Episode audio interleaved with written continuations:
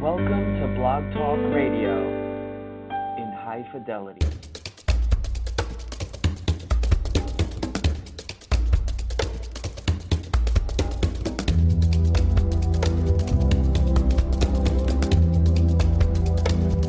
This special edition of Pop Health Week on the Blog Talk Radio Network and syndicated by Healthcare Now Radio is brought to you by the Jefferson College of Population Health, the academic partner to the Population Health Colloquium held in the city of brotherly love, March 18th through the 20th, 2019. For more information, go to www.populationhealthcolloquium.com. Welcome, everyone. I'm Gregg Masters, Managing Director at Health Innovation Media and co host of Pop Health Week. With me today, as always, is my partner, co founder, and co host of Pop Health Week, Fred Goldstein, president of Accountable Health LLC, a Jacksonville, Florida based consulting firm. And on the show today, we're delighted to chat with the co authors of Cells Are the New Cure, which, quote, takes you on a tour of the most exciting and leading edge developments in medicine. You'll meet the doctors performing the life saving research and the patients who have survived illnesses that before today had no good treatment option. The content inside these pages could save your life or that of someone you love. End quote. Robin L. Smith, MD, MBA, is a global thought leader in the regenerative medicine industry one of the fastest growing segments of modern day medicine. She received her medical doctorate from Yale University and a master's in business administration from the Wharton School of Business. During her tenure as CEO of the Neostem family of companies, which she led from 2006 to 2015, she pioneered the company's innovative business model combining proprietary cell therapy development with a successful contract development and manufacturing organization. Max Gomez, PhD, has produced award winning health and science segments for network stations in New York and Philadelphia. He has reported for Dateline, Today, and 48 Hours. Over more than three decades, he's earned Emmy Awards, three New York State Broadcaster Association Awards, and UPI's Best Documentary and for more information, go to www.cellsarethenewcure.com. And with that brief introduction, Fred, over to you. Help us get to know Dr. Smith and Gomez. Thank you much so much, Gregg, and it's a pleasure to be doing Pop Health this week. Uh, uh, Dr. Gomez, I understand uh, you've called in. I am here. Well, thanks so much for joining us. It's really a pleasure to have you, Max, and uh, very excited uh, to be uh, looking forward to seeing you and Robin speak at the uh, event on Tuesday evening. So why don't we um, just get started a little bit, and perhaps you could give us a little introduction to uh, our our listeners about cells of the new cure. What do you mean by that, and what areas are you actually focusing on with this book?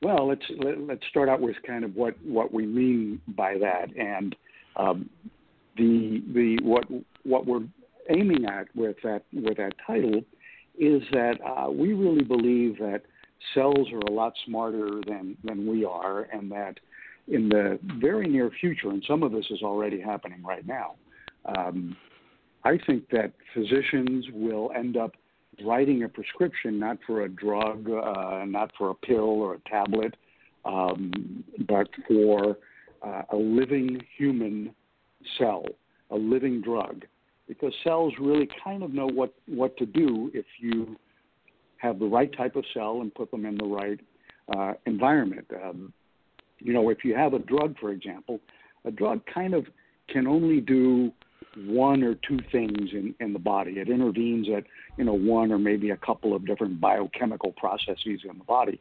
Uh, the cell, kind of by definition, has billions of different biochemical processes going on uh, really minute to minute. And so if you put them in the right situation, they kind of know what to do, which is actually fix whatever situation that, that they're in. That's kind of the you know 60,000 foot view of, of why we are thinking of cells as the new cure. And that's already happening. For example, we are seeing cellular based therapies as uh, treatments and perhaps even cures for cancer, for some types of cancer. We, uh, it was about a year and a half ago that CAR T therapies, two of them were, um, uh, were approved by the FDA uh, to treat uh, a type of leukemia in children and a type of lymphoma in adults. And these are manipulated cells. Their, their own cells have been genetically manipulated and then put back in, and they uh, completely wiped out uh, the cancer. So this is not, you know, a dream or pie in the sky. There's a lot left to be done, of course. Uh, but some of this is happening right now. That's so that's the basis for why we say we think that cells are going to be the new cure. You know, some of this obviously is is is really new, and there's a lot of exciting stuff going on with with this research and but but a lot of it still today is sort of I guess we have one approved FDA therapy at this time. Is that correct? Well, it depends, I guess, on how you how you define it. But no, there are two FDA approved CAR T therapies, which are cell based mm-hmm. therapies. One for children, uh, leukemia in children. The other one for a type of, uh, of B cell lymphoma in uh, in adults. They're they're similar in terms of their approach, but those two uh, are are done, and there are lots and lots of uh, very active clinical trials for everything from um, autoimmune diseases such as diabetes, uh, other cell based therapies for things like um, uh, lupus uh, and MS uh, that have been very uh, effective as well. So there's a lot of it going on. But, again, and, and stem cell therapies, stem cell transplants, for example, those have been around. That's kind of standard therapy for mm-hmm. a variety of things, ranging from sickle cell anemia to uh, different types of leukemia and so forth.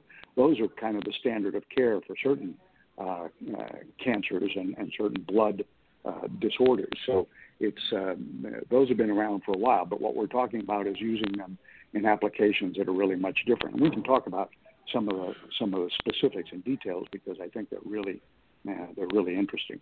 If you think about these as some of these newer therapies and as we, we consider them from a population health perspective, we've got this aging population out there, obviously a lot of chronic conditions, and these are focusing on a lot of areas that I assume could have fairly positive impact on elderly, whether it's joint issues or, or other chronic diseases they get. Yeah, that's that's another area in the uh, anti-aging, if you will, that some people is what some people refer to it as field. But as we grow older, of course, we have, uh, you know, we we absorb a lot of uh, insults and, and uh, slings and arrows, as it were, and the um, and and that's really what kind of wears us down uh, after a while. You talk to a lot of people, and you say, "Do you want to live to be 100 or 110?" And uh, most people will say, "Well, yes, if." And the if is if I'm healthy.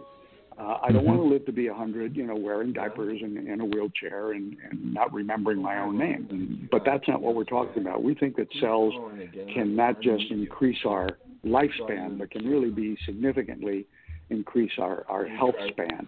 And some of that has to do with cancer. Some of that has to do with arthritis, for example, or um, and uh, a number of the other kind of chronic ills that uh, that beset us as we grow older.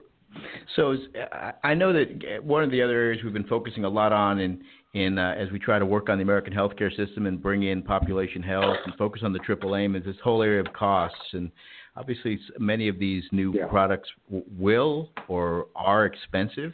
Um, how is that going to work into it? And is there a way in this new value based world to integrate those in and have them be overly beneficial in all three areas?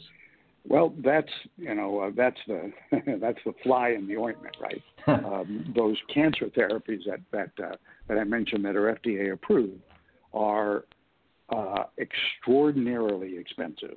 Uh, now the prices uh, are, are going to come down, and some some have already come down.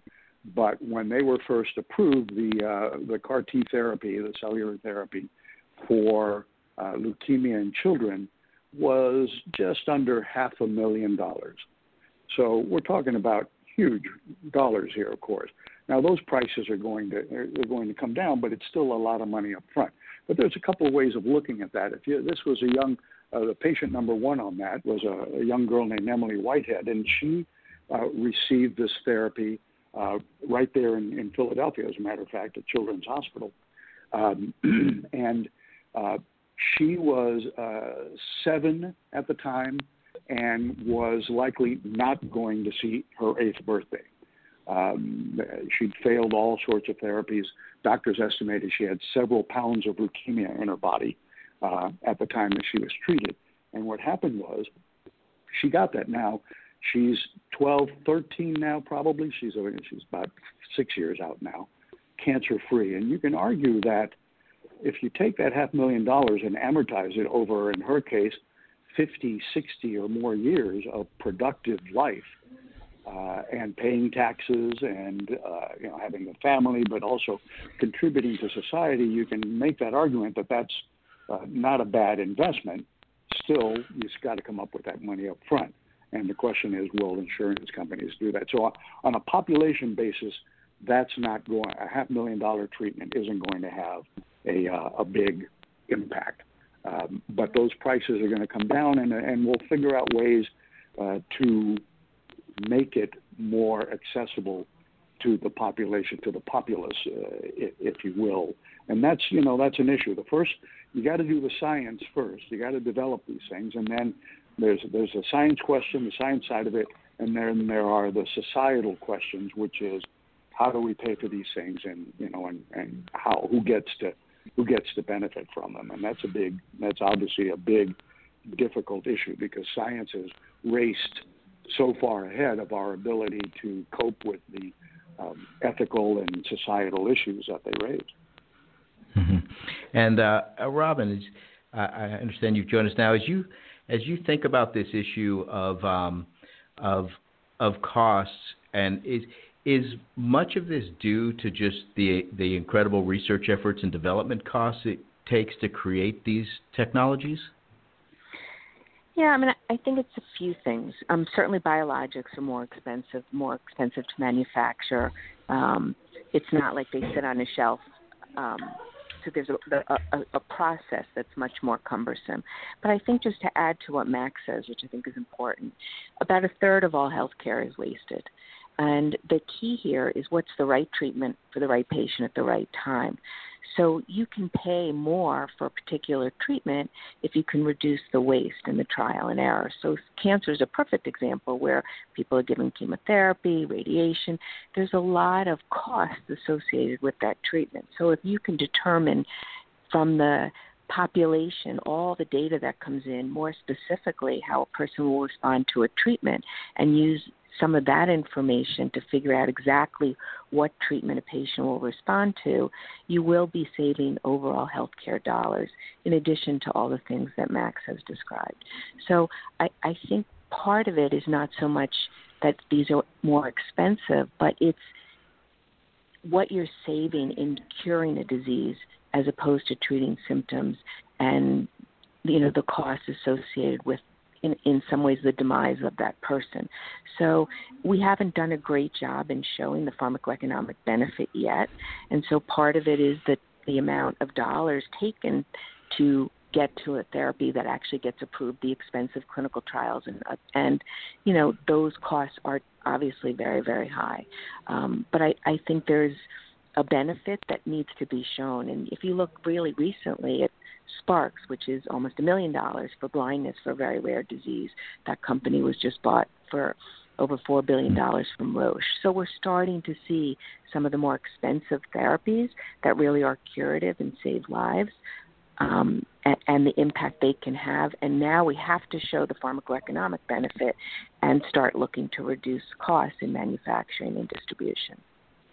Right, and as you think about these, obviously, as you mentioned earlier, with some of these with children, where you may have a, a very long extended lifespan, do you see that whole issue of of uh, lifespan or quality of of that years come in, or the age of the individuals, in terms of ultimately maybe approving some of these therapies or not? Yeah, I don't think society is quite ready uh, to grapple uh, with that kind of a question. That mm-hmm. you know a young person is going to be allowed to have uh, a therapy and you know a middle-aged uh, white guy is not. Um, you know we're not at we're not at that at that right. point. uh, societally to, to to figure that out. Although you know the Hunger Games or somebody else might might, might have a way uh, of looking at it. Another another point which takes off a little bit from what Robin was saying is that um, the other kind of uh, metaphor, I guess that that I use sometimes is you know when when anti-lock brakes were were developed, they were developed for Formula One race cars that you know that are mm-hmm. multi-million dollar machines, and now they're on every Kia, Hyundai, you know, Volkswagen uh, out there, and you don't even pay extra for them anymore. So the technology will bring these these costs down, and little by little they will um, sort of work their way into more general practice. But um, in the interim and in, and at the beginning, uh, it's uh, it's a lot of money, and we're going to have to figure out how to how to handle that. Mm-hmm. And I, I, guess you could really look at, at this approach as beginning to, from a population health perspective, as you as you mentioned, one, you know, obviously curative, but two, is is this similar to getting down to an n of one, where you'll know that if we give this individual this this specific treatment, we will get this result? I mean, I think we're definitely getting better. um, you know, at that, I, I think when you look at the whole area, it's a little bit of a bigger issue. I mean, you should be able to prevent some of these cancers, mm-hmm. right? So if you can make impact in populations to reduce 50% of cancers, so now we've already cut it in half. And then through all of the data and the algorithms that we, we have, that we can determine better what specific treatment a person will respond to, which we get better and better at. And we can earlier diagnosis.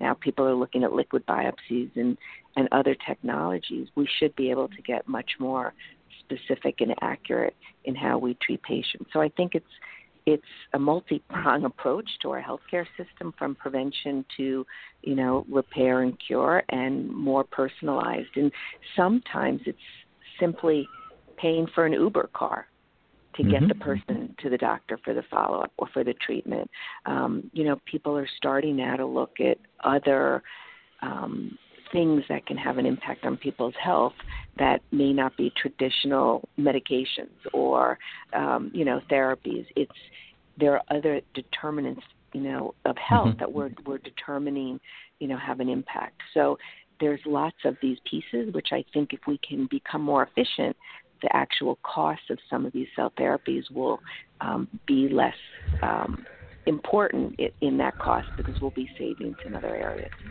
Yeah, I, I think that's just a, a great point that is part of a broader based system focusing on social determinants, essentially putting in that broader population health system on the front end, preventing it, and then for those that end up with these conditions for whatever reason, maybe not preventable, et cetera, you now have a treatment that you know is going to absolutely do X or improve their life by by this. So really fascinating. Maybe Robin, could you touch on what areas you think are sort of the next ones to get through these trials that are going to be out and available? Well, certainly, I think the gene therapies is an area that people are very focused on now, very excited about. With um, you know CRISPR-Cas9, we're starting to see some of the gene editing um, into areas like sickle cell thalassemia. So there's a lot of excitement around that, and and we should be able to see more data on the stem cell side in um, some of the later stage trials in cardiac um, and orthopedics.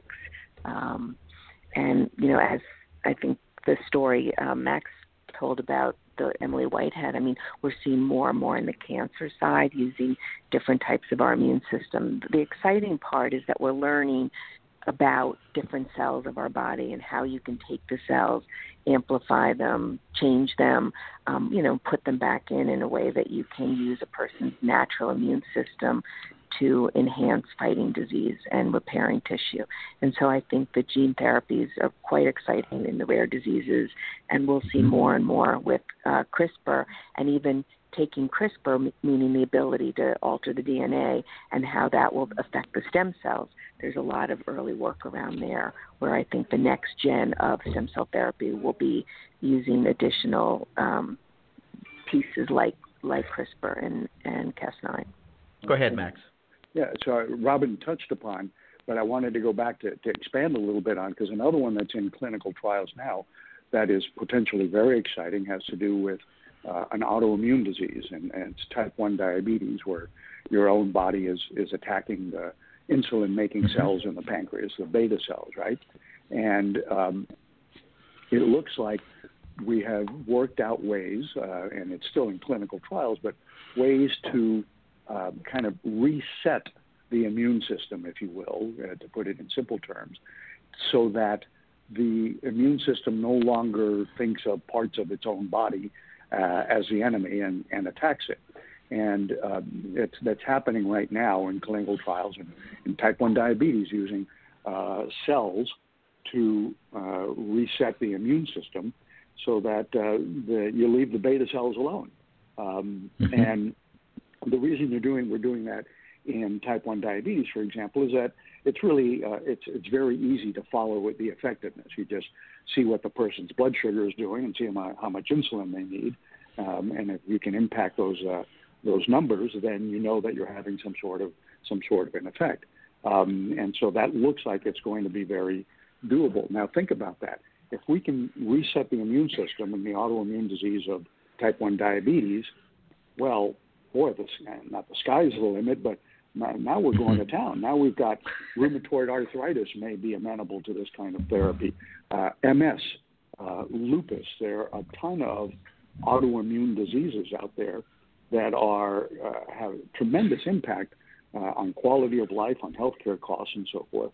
Um, and this may be a pretty straightforward way to do this. The flip side, the other piece of cell therapy that would be involved in that is um, if you've had diabetes for a while, you've lost most of your uh, beta cells. So we're going to have to figure out some way to either regenerate them, and there are a number of people that are working on uh, pharmacologic ways to do that, or stem cells, where or stem cell transplants, uh, or beta cell transplants, ways to replace the beta cells that the system uh, has been knocking off. But the first thing you've got to do is stop that autoimmune attack. So that's another hot area that's in real clinical trials um, and very likely to have a significant impact on population health uh, across the board here in the fairly near future, I think. Absolutely. I think it, it, it, really is exciting to see all the research across the broad spectrum of illnesses and conditions uh, and using uh, stem cells or potentially CRISPR or these others.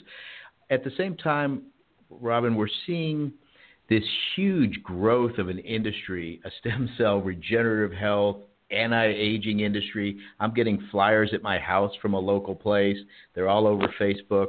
And there's a lot of question. I, I know that recently the FDA cracked down on a couple of these organizations. What's that about, and how might we identify that or help individuals figure out what's real mm-hmm. from what may not be? Yeah, I mean, that's a great question. You know, there's always this balance and and I think the FDA always looks at safety first. So the the trials are often cumbersome and take a lot of time to get to a therapy that's approved. And certainly with cell therapy, it's a newer um, type of treatment where it, it's not necessarily the traditional path of clinical development. So as the 21st Century Cures Act came into play, there was a little bit more um, support to see how we can get these therapies to patients more quickly. And certainly, your own cells that are in your body um, are, are considered safer um, necessarily than, say, someone else's cells, right? So there's there's different ways that you look at this. There's different regulations that if you take cells from your body and use it for the same um, the exact same thing that they were there for in the first place.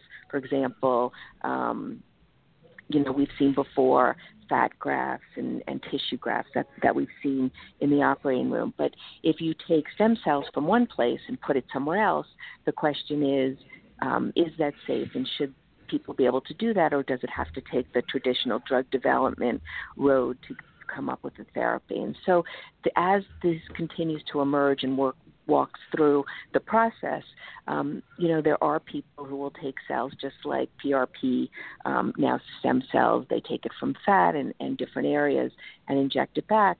Should they or shouldn't they? I mean, that's really the question. Can you do this? As you said, you're getting flyers and otherwise. How do we help people in the population understand what it is they're getting, what kind of claims you can make? Um, you know, should they try it? Shouldn't they try it? You know what's the cost of these is it too much is it is it correct and So it's it's unclear um, that there's an exact pathway that people should use to determine where to go for treatment. But I think that it's important that, you know, if you go and someone says, I can cure everything, right? You know, heart disease, Alzheimer's, Parkinson's, that's probably, you know, not likely that, you know, you should walk into that clinic and just say, okay, here I am, here's twenty or thirty thousand dollars. So I think like anything else, it's you have to be cautious as to where you go. Clearly, if you go to clinical trial or you look on the um, the website for NIH of, of the trials that are listed, you can get a better sense of what things are done under some form of regulation. And and that's really the key here is and there are many of the people in the field that are looking to create registries and ways to help give consumers a, a roadmap or more information as to where they can go to get these treatments in a safe way that will be effective. Mm-hmm. Any thoughts? Other thoughts, Max? No, that's. I mean, that's the the hard part about this is um,